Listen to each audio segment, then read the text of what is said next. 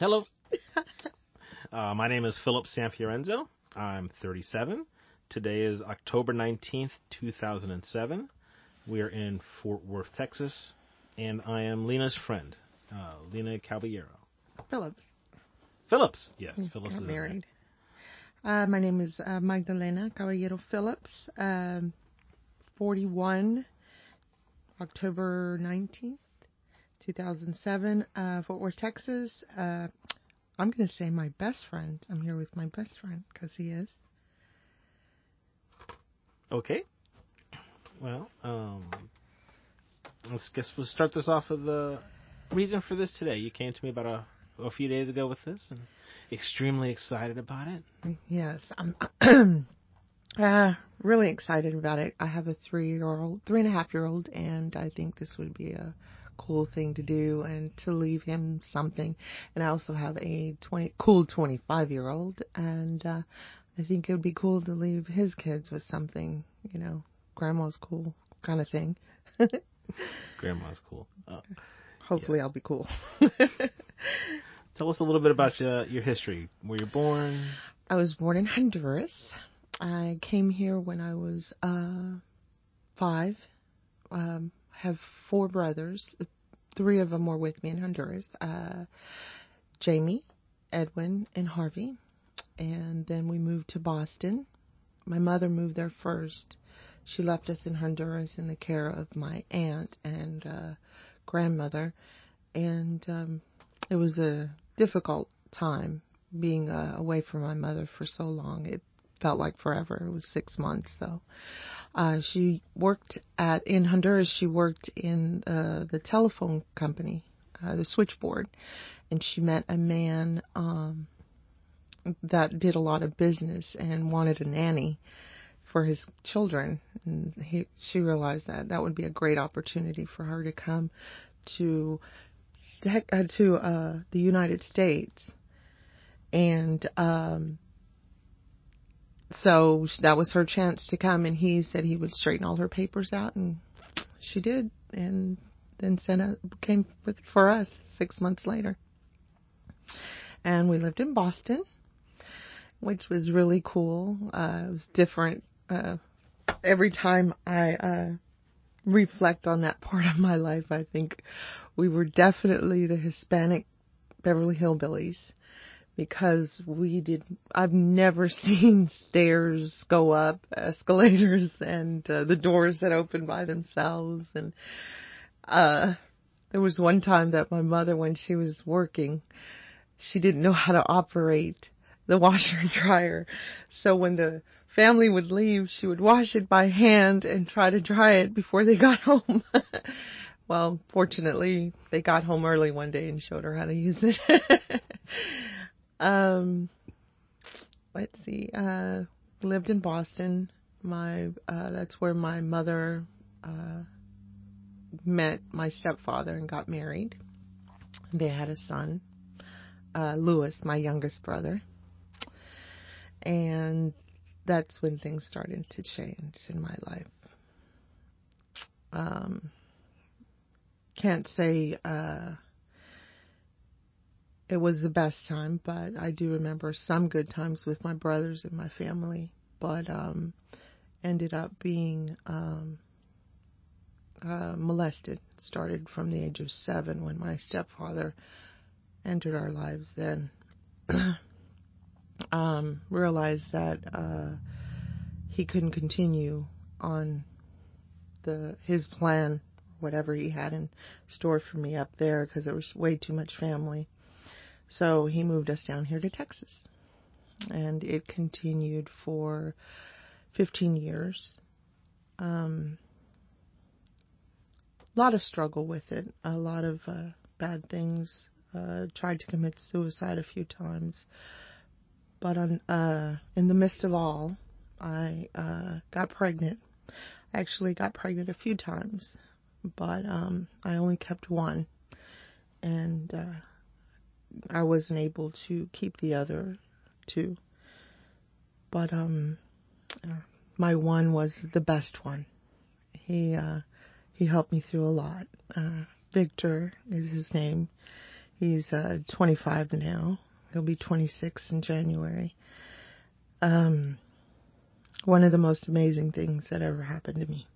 I had him when I was 15. Um,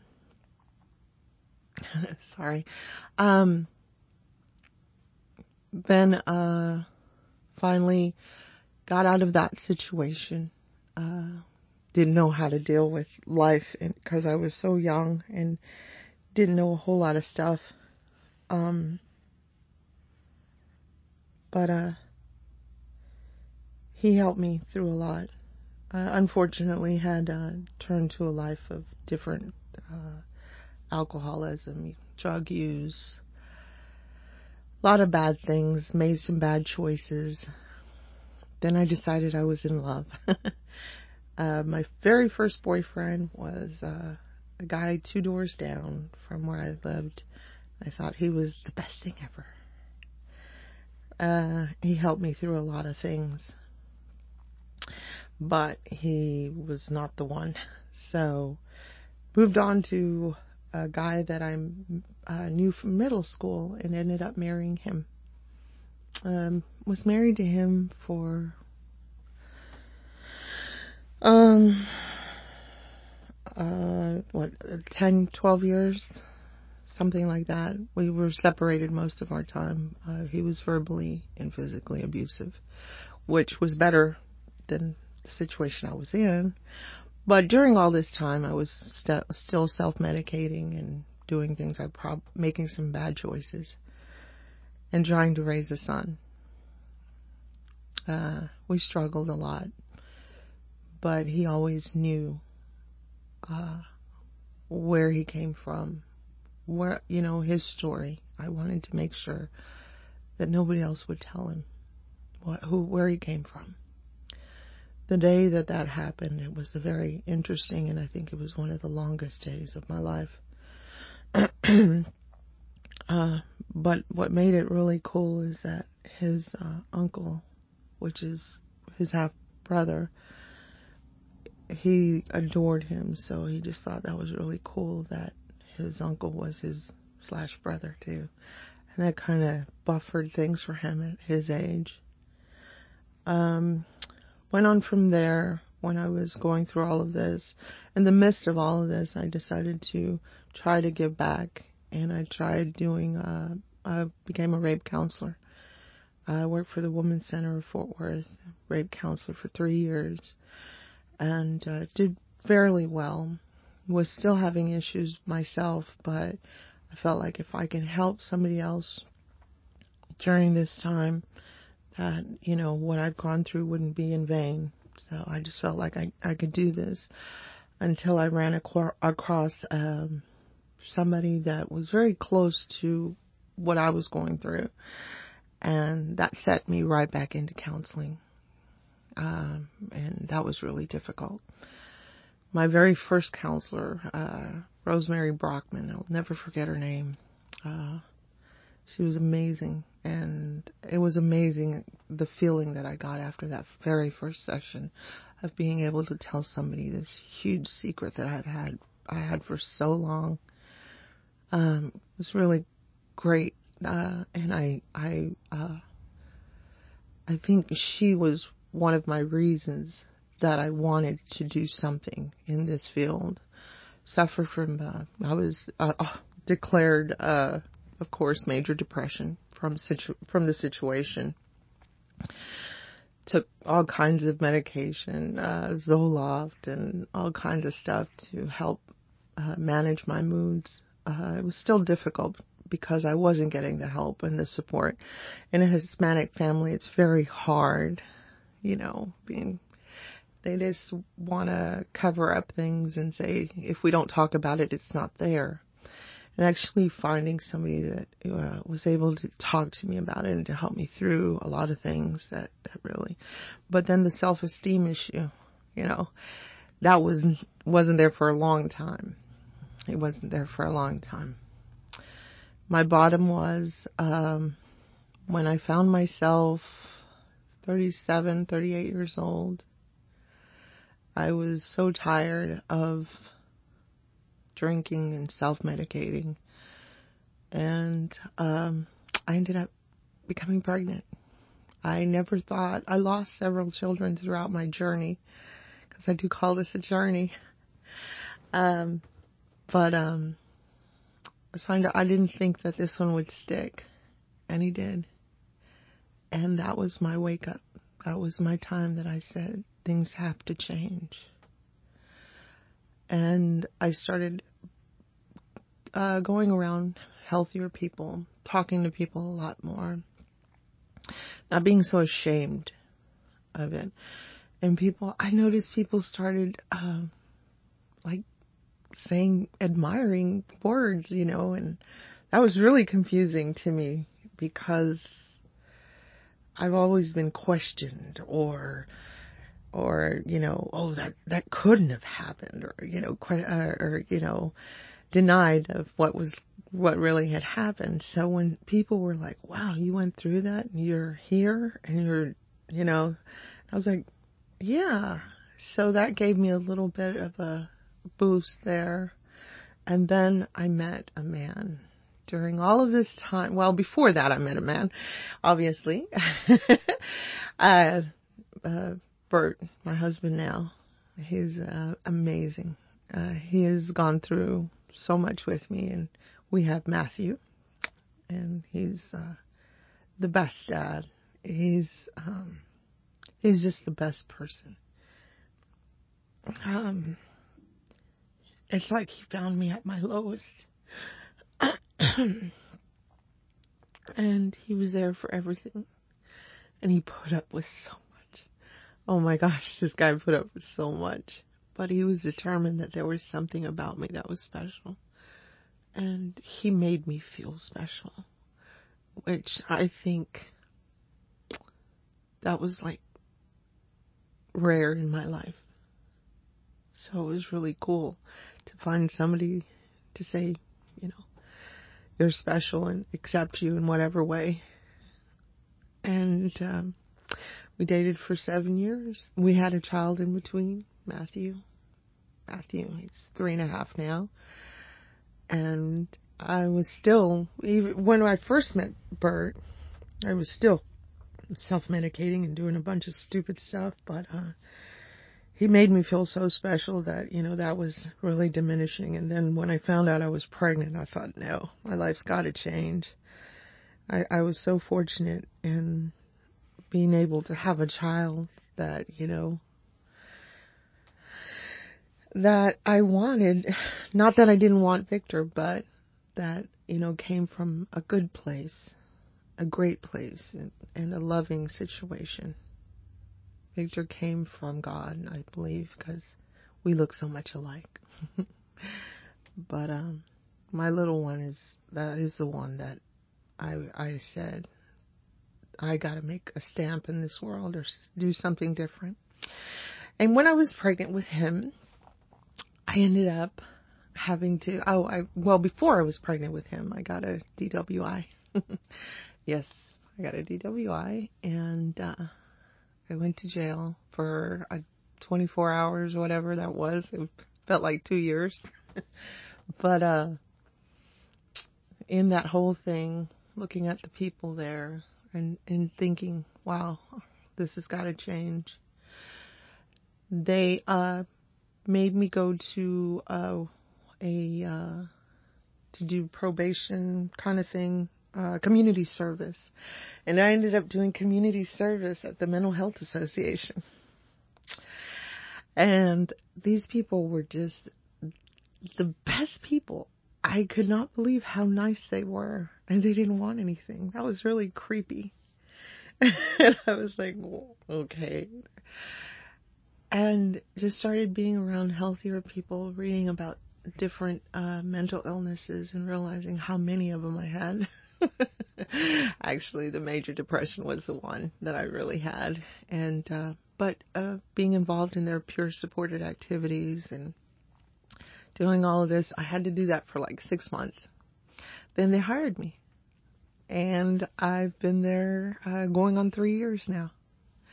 Now I do the Hispanic outreach, uh, all the peer supported activities, and I help people that were in the same place that I found that I was in.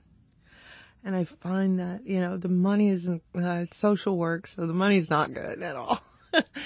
but I give it all up just to be there. I, I would do it for on, on a volunteer basis if I had to. Cause you can't get that anywhere. You can't get that kind of appreciation when people look at me and say, You've done so much for my life, which I don't do anything other than I teach them. I help empower them. I show them how to empower themselves.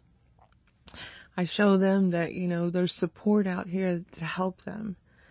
But they look at me and go, you, no, I didn't, I don't take credit. I t- tell them they did this because you have to want to do this.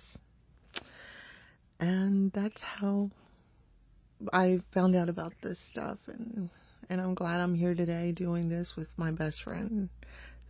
Of course, I ran across him through uh, a, a couple of years and just got to meet him, and he's awesome. Thank you. We had talked about this, and you said you didn't want it to be too much in any one particular thing. So, with your family, I've been around your family, and you like to tease each other and have fun, and it's very obvious you all love each other. And Oh, it's amazing. Yeah, I was thinking maybe as growing up, you're you go through your siblings and give us like your favorite memory of each one. Oh gosh. So let's say start with the oldest is Harvey. Harvey's the oldest. Harvey, I always remember as him the, being the protector. I'll never forget we were at a baseball, a softball game, and here in Fort Worth, in in a rough, pretty rough neighborhood. These guys kept teasing us, and we were trying to practice. And there was a bunch of them. They were drinking, and he they kept teasing us and wanting to, hey, come here, come here, and we were like, no. And he came up, and I swear I've never seen men run so fast. so, uh, and I just that's that's his role. He's always been my protector, my you know my go-to guy. He was he was really cool. And then Edwin, Edwin had a little, uh, when we were young, he was, we really thought he was going to be, uh, in the gangs. He was just so bad. he was so rebellious. He, he, he always, um, he always did things his way and didn't listen. He ran away. He was the only one to run away. Uh, we always pretended we were going to run away, but we never did. He was the one that always did that did that one time. Uh, but then he went to the Air Force, went to the Air Force and made a. They made a man out of him.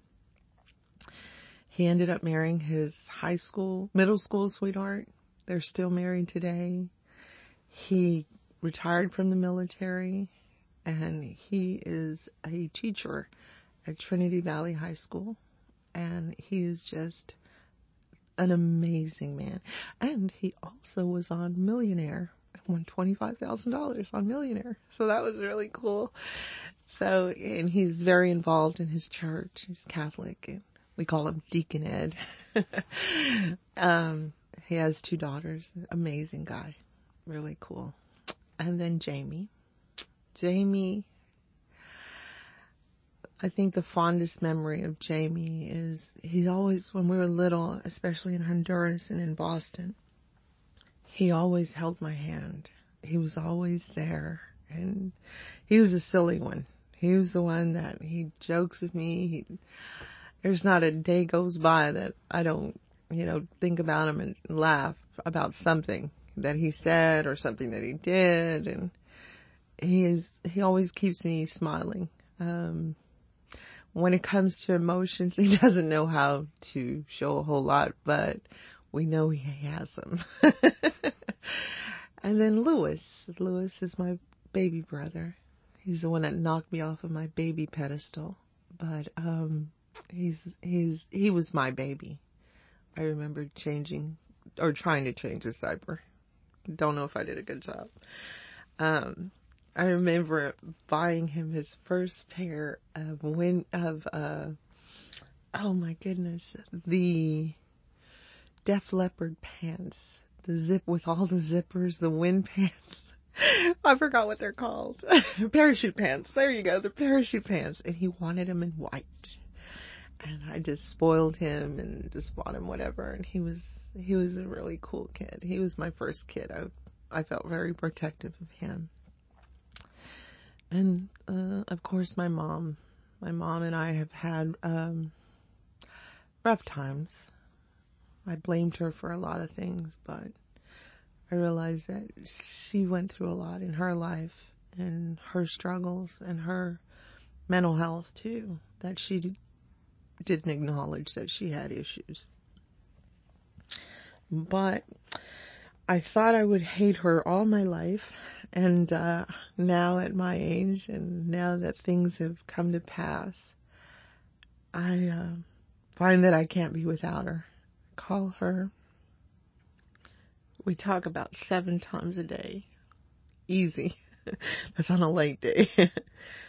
uh, I admire her so much for everything that she's gone through and everything that we've gone through and we've come made it through. And uh, she's amazing. She's absolutely amazing to me. I wish there was more I could do for her. Um, as far as, you know, helping her sleep. She has a, the worst sleeping pattern.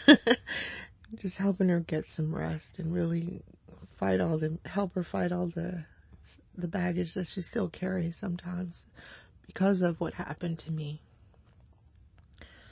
Uh, you know, let her know, and she she knows this. I've just told her several times it wasn't her fault. Bad people do bad things, and uh, after they're gone, there's a lot of casualties, and we just so happen to be a part of that. But uh, I have a truly amazing family. My uh, my grandmother, which is my mother's aunt, that's who raised her. She lives here in Fort Worth. My real grandmother lives in Boston with my aunts and uncles and such. But um, she's my little grandma. She was an interesting, she was a nurse for 35 years. And, uh, she was the strong one. She was the strong one. She's, uh, gonna be 81 in January. Really cool. What about your boys? Oh, my Victor. boys. What's your favorite memory with him? Let's say growing up, you know, first few years. Oh, my boy, my boy, that was my baby. He was everything. Um, I think the coolest thing is he came home and he would get little spankings and swats here and there. And his, he'd come home and he'd say, Mom, Jason said, which Jason was a neighbor. He says, Jason says, if I, you spank me, I could call the police. And I thought, well, you have to make it to the phone, kid. but he's like, Jason's silly, huh, mom? Jason's silly. He was very curious. He, um, we watched a lot of movies, uh, very music, music movies, very artsy kind of guy. Uh, he was really smart. He's really smart, but he has so much talent and I, I struggled so much with everything that I was going through. I, I wish that's one of my one regrets that I wish I could have cultivated everything that he had inside of him, which now is really shining and it's really coming out. He lives in California now, and uh, he's doing a lot of stuff, a lot of good stuff. He's going back to school, and uh, I don't know. He's he'll he'll always be that my baby, my my first love. Uh, I didn't know what love was until I met him. Until uh, when I, I was 15 years old, and um, my mother t- took off that weekend because it was my due date, and she said, Monday morning, she looked at me and she said, If you go into labor today, don't you call me. I said, I'm not. About two hours later, I was in full blown labor. and uh I was left alone with Jamie. Poor Jamie. He kept trying to make me go in my closet because he didn't want all that baby stuff everywhere. we ended up calling the ambulance. The ambulance showed up. I walked out with my little suitcase and I knocked on the ambulance door and they're like, what are you doing? You're, we'll come get you. And I'm like, but I'm ready. uh, Jamie, I I didn't realize that while I was doing that, Jamie was inside on the phone begging, pleading, crying to my mother, please don't make me go with her. so I went to the hospital by myself. And my mother worked at another hospital. She worked at John Peter Smith, and I had a, a Victor at uh, All Saints. So she was down the street, but couldn't get off of work and she was just dying and calling me every few minutes and saying, you know, are you okay? And this and that. And finally, she got there, and uh, I, it was, uh, I went into labor about ten, about two o'clock, and I remember the time because General Hospital was on. two o'clock, I was in full blown labor, and I was really going, and then they finally let her come to help me. And in the middle of everything, I decided I didn't want to do it anymore and I closed my legs. and my mother slapped me. she said, You opened your legs nine months ago, you better open them now. And I thought, Great, you're slapping me and I'm in so much pain. Uh, and then Victor came, uh, 354, January 11th, 1981. And he's every year on his birthday till he was about 18, 19. No, maybe maybe even 22. I'm sorry, about 22 every at 3:54. I'm kissing him or I'm on the phone with him or something. I make I make that a point. That's our thing. That's our special thing. And uh this is his first time away from me out of state, living out of state. So I guess I'm going to have to be okay with a phone call. but I don't care where I was. I, I was rushing to his school. Uh, even when he was in high school, he was like, "Oh, mom," and and when the uh, secretary found out what I was there for and how long I had been doing this, she had called him on the speaker, which a high school kid does not want to be called on the speaker. Your mom is here, so he was like, why did you do that? but as he turned the corner, that uh, on the clock it moved to 3:54, and I was like, "You made it." So that was kind of a special thing for us. And then there's my Matthew, my miracle. My I didn't think I was going to be able to ever have another child, and uh, he came along and a lot of things I didn't think I would be able to do and he's doing it. he's uh he's amazing. He's the biggest kid I've ever had. Not when he was born, but he makes Victor look real scrawny and he's just three and a half. I'm thinking Dallas Cowboy player, hopefully. Hopefully, hopefully. Um just amazing amazing kid, amazing smile, amazing personality. And uh, he's got a wonderful, wonderful man that is uh, giving him some good examples and really uh, raising him to be a man and showing him what it is to be a man. The compassion is there. Uh, the uh, thank you please and all of the stuff. Victor learned that, but I didn't know what I was doing. I was by myself, so I just kind of winged it. I, I knew they were supposed to learn that, but Matthew's really getting some really good structure. And, uh, cool kid. Uh, can't wait. Every day I look forward to see what new he's going to bring home when he comes home from school. And he's doing, he has a little bit of a speech impediment right now, so he's learning sign, and he comes home with a new sign, and I just it just amazes me how cool he is. And I don't care. He's sneaky. He's he'll do something and then turn around and give me them big uh, big eyes and he's like, "Mom," and I go, "Okay." Might be wrong, but whatever. he's a cool kid.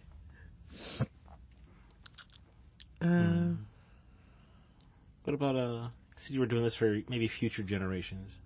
yeah. If you want to tell your kids and when Victor and Matthew listen to this in ten or fifteen years, your grandkids in the future, what do you want to say to them?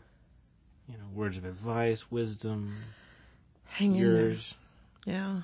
Uh, and and that was one of my biggest things is for my for my kids and their kids and who else, you know, the other kids, whoever. Um, no matter what, where I came from, the story that I have had, the the pain, the hurt, the tears, the depression, the bad choices, all of that. Inside, no matter what, I knew I knew I was good. I knew there was something good inside, and I just had to find it and really cultivated into who I am now. And I like who I am. And my message to them would be really like who you are. Really, um, what, no matter what bad choices or situations that you have absolutely no control over, you can come out of it and be a great person. Um, it's what you put in it. it, is what you, you know. It's hard. It's hard. But nothing, I always felt, I've always heard nothing good is easy. It's very hard. It's a lot of work but you have to want it. And please want it. please want it because it's so worth looking in the mirror in the morning and going, I feel good. And not just saying it because you need to say it, but really feeling good. And really, you can't wait of what that day is going to bring or who God's going to bring into your path and because every day he brings something new into my path and i don't know what to i don't know what's going to happen from day to day but everybody i run into i say wow god he really put gave me a good task today or ooh how do i handle this one but i you know whatever it takes you know there's good in you there's uh, you the foundation of good is there and just it's worth it it's worth it. And and please don't be an atheist. please believe. it's uh God has helped me through a lot. I, I'm not uh always in church. I'm not always but my faith is very deep and it's very strong. And I feel very comfortable with uh I feel like what I do I, I work with God out here in the real world in church is great and, and I do go occasionally. I and I hope to go a little bit more now that Matthew's getting bigger and I really want him to know about the church. I wasn't able to do that with Victor. But um I want him his faith to be really strong cuz it's so important and uh there's a lot of reward that comes from being and having that faith. So, with your grandkids, you gave them a message. Let's say you wanted to describe yourself to your grandkids in 10 words or less.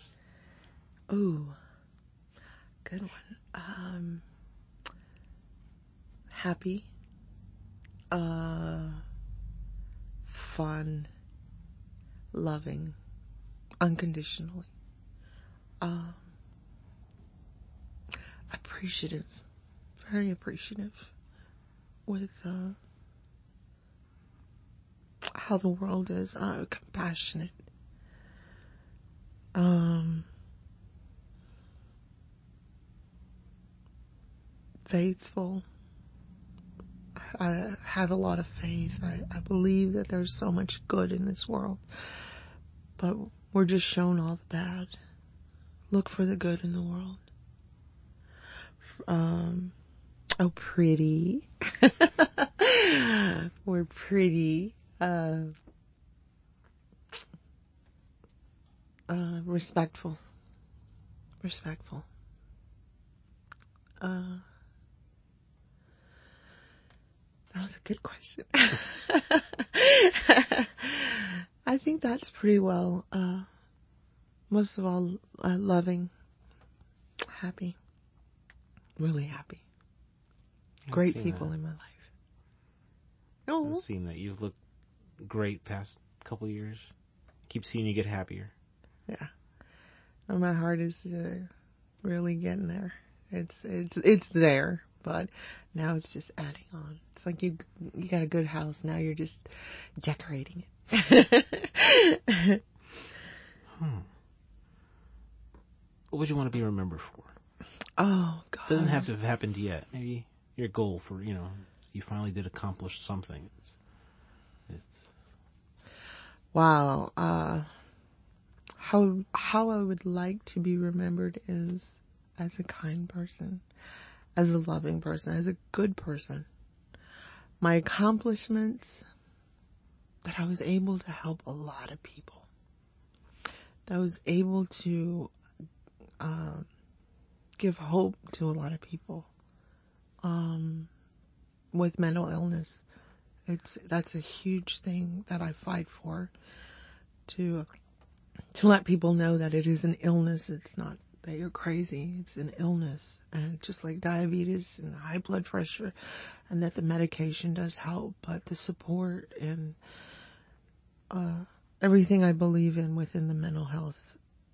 Uh, hopefully, I could make a mark, and, and and within the Hispanic community, I find that uh, very important because we do have a tendency to ignore what uh, mental illness is and uh, just brush it off as uh, some voodoo or some kind of, you know, backwood.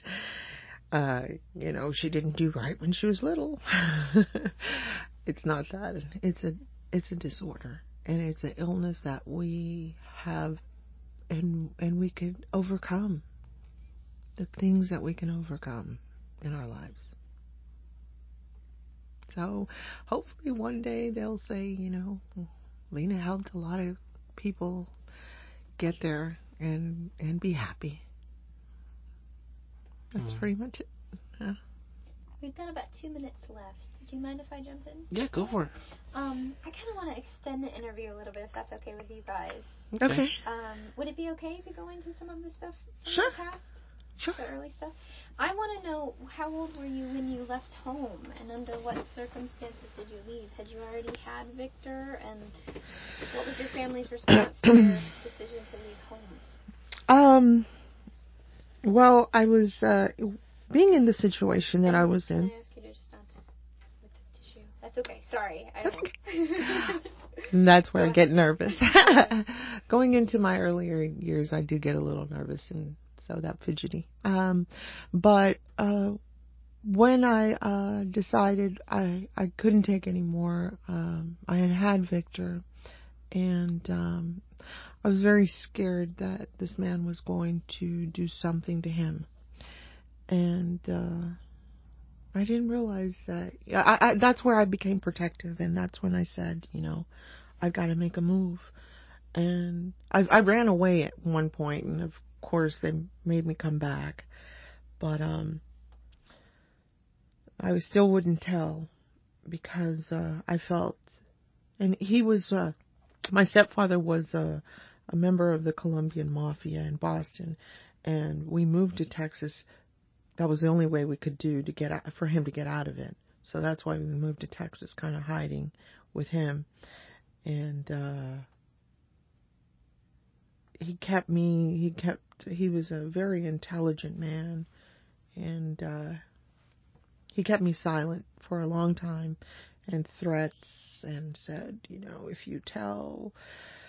Uh, you know, your family would hate you and they wouldn't like you, and the whole guilt thing of who, you know, it was all my fault and yada yada. And uh but then I realized after I had Victor, I had something. And that's all I really needed to get out of that situation is something to back me up, someone that was that was going to help me, and that was Victor. And uh, I came home one day, and just so happened Victor was running around naked, uh, you know, as most children do. But I had this horrible, horrible feeling of when I seen him, and then I seen my child naked, and I thought, no way. And I don't believe he ever did anything to him, but I knew he wasn't going to either. And uh, that's when it became desperate. I found when it, when that happened, it was like maybe two weeks. I I got an apartment. I, I we did not have any furniture, but I was out of there, and uh, that was uh, that was my turning point. Of course, it still the secret still hadn't come out. My mother was still with him. Um, and uh, as I got out of that situation, that's when uh, the self medicating uh, was coming, and uh, my mother thought I was uh, doing. I was pregnant. She thought I was pregnant from a black man, and she was just, "Oh my God, what is wrong with you?" and this and that. And then when she came over one day, somebody from work dropped her off at my apartment. And uh, I was telling her, she's like, You're pregnant? And I said, No, I'm not pregnant. And I looked at her dead in her face and I said, You wouldn't you wouldn't understand. You wouldn't understand. And this look came over her face. She looked at me and she said, Has he touched you? and to my most worst fears, everything I I was like, "What?" And I started crying. And she said, "Oh my God, he's touching you." And he, she said his name, and she said it, and I couldn't believe it, and I couldn't believe my secret was out. And she was so angry. We went to the house to confront him I stayed in the car. I don't know what happened in the house. He came out of the house, and I remember his hands going up in the air, and he said, My God, what have you done? He was white as a ghost. And he's, at that moment, I, had still had the car on. I, I never, I don't know if I even had it in park. I really don't. I just remember driving off and I called my brother from a pharmacy right down the street, and he came. Well, he, and uh, he had my stepfather said he was going to get some cigarettes, and he never came back. Um, I got back to the house, and later on, I found out that my mother pulled a gun on him, which the gun was always loaded. For some reason, that day it was not loaded and she clicked every click, clicked every click, and it, nothing happened. And that's when he went walked outside. And that's the last. No, that wasn't the last time I seen him because I've run into him. I was declared suicidal, so we were not able to prosecute him. Uh, it was supposedly going to affect me more. And uh, back then, and that time, uh, the victims were really, uh, they were really harassed and very, you know, she, oh, it was her fault, yada yada. So my mother said it would not be good. And that was the day that it all ended. But that was the day a lot of other things started. So when did your mom was that did, that day did your mom figure out that Victor was no. um, coming from the Hispanic background, of course, you know, we don't talk about it. It's not true. So we did not talk about it, and it wasn't true for a long time. And then finally, I, uh, this Henry person that I put his name. No, it was Charlie. I'm sorry, it was Charlie. I knew it was a typical name. It was Charlie. This Charlie person, I uh, made up and said, that it was his. I hid my pregnancy for months. Um, I was six months when they found out I was pregnant. Because I every pregnancy I'd had, he would drop me off at the abortion clinic, and I didn't want to. I was tired. I was really tired. Uh, the guilt of killing children. Um, so I needed this one to be okay. And so, um, I really wanted, and when he started moving, that was awesome. And then later on, when I had him, we hid him from everybody. I remember not going to functions with my, my with my my parents because I had a child. Uh, I remember uh, my brother getting gifts for his child, but I never got any for mine because it was hidden. And then a few years went by before, after everything came out. Victor was uh, about five years old, four or five when everything came out, and it was about eight, seven or eight when my mother found out that it wasn't. Every every everything came, you know. After that, it was like a big puzzle, and pieces just started falling into place and so forth. Did you you described that Victor was really the person who helped you get out of that situation.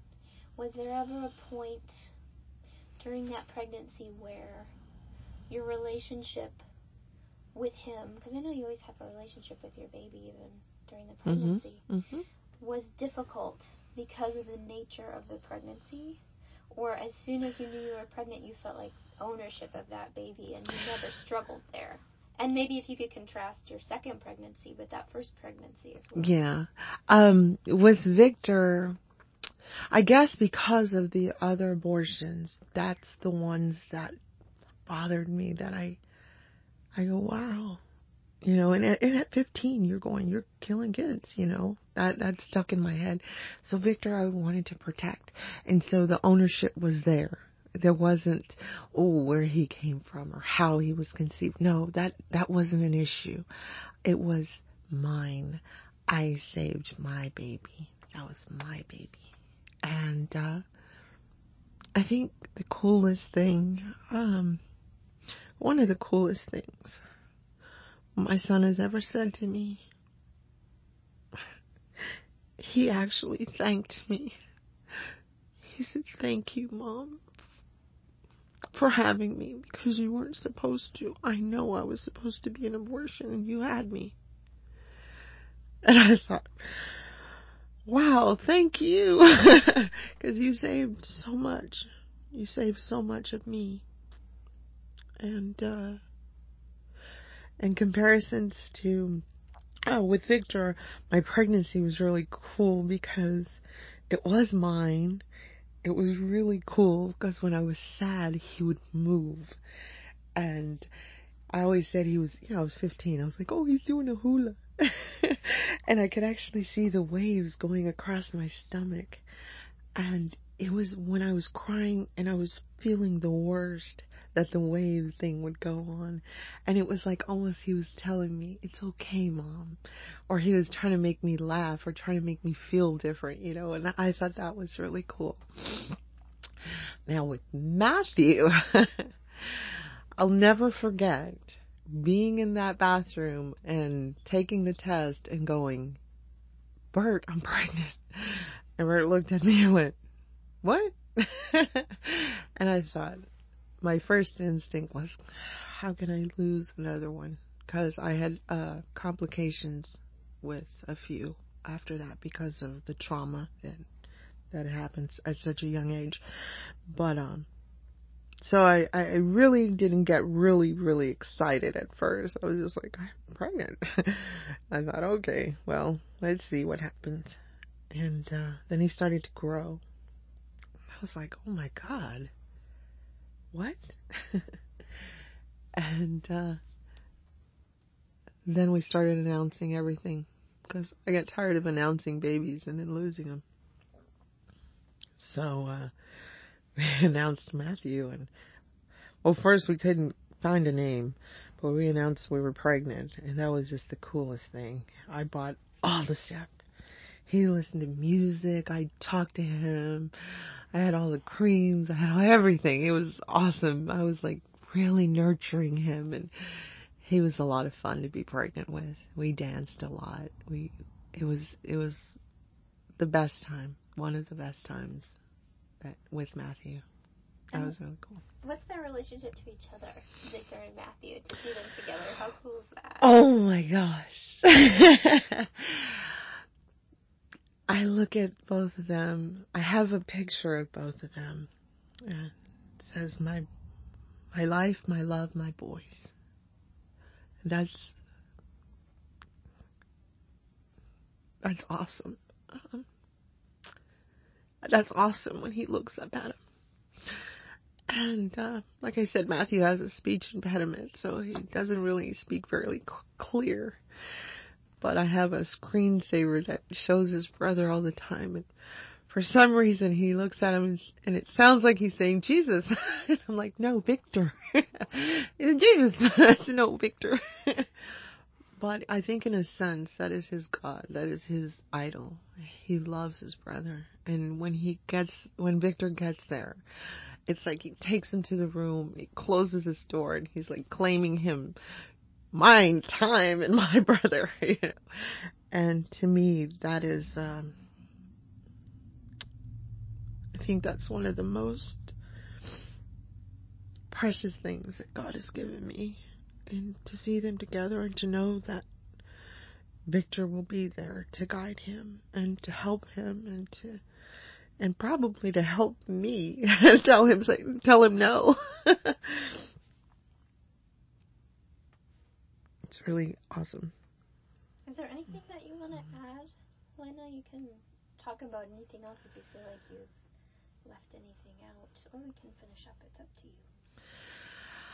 Oh, I feel pretty complete with everything. Um, biggest statement I think I, I really want to make clear uh, with this whole thing and all of the, you know, it's hard to listen to uh, some of the things that I talk about it. And uh, I hope that my mother and brothers and stuff listen to this tape, my family and, and so forth. I don't really want them to focus on the bad things that happened. I want them to see how much we can overcome and how with love we could you know it conquers everything that's that statement is always used in relationships but it's like in in a couple's relationships. But i want it to be used as a family relationship. Love conquers all. No matter what we went through as a family we get together so much and the love is so there and we have great times and we didn't let that get us. Everything we went through because it wasn't just my trauma. My mother had her own and my brothers had their own. And you know, everybody had this this affected so many people. But we all managed to still look at each other and feel the love and and have that that, you know, bond. And I thought that was really that's really what I really wanted to show, share and show today is that, you know, no matter what we went through, no matter what I, I've gone through, I, I still have this amazing, amazing family that I, I completely respect and love. It's really great. Thank you guys so much for sharing your stories today. Thank you. Thank you.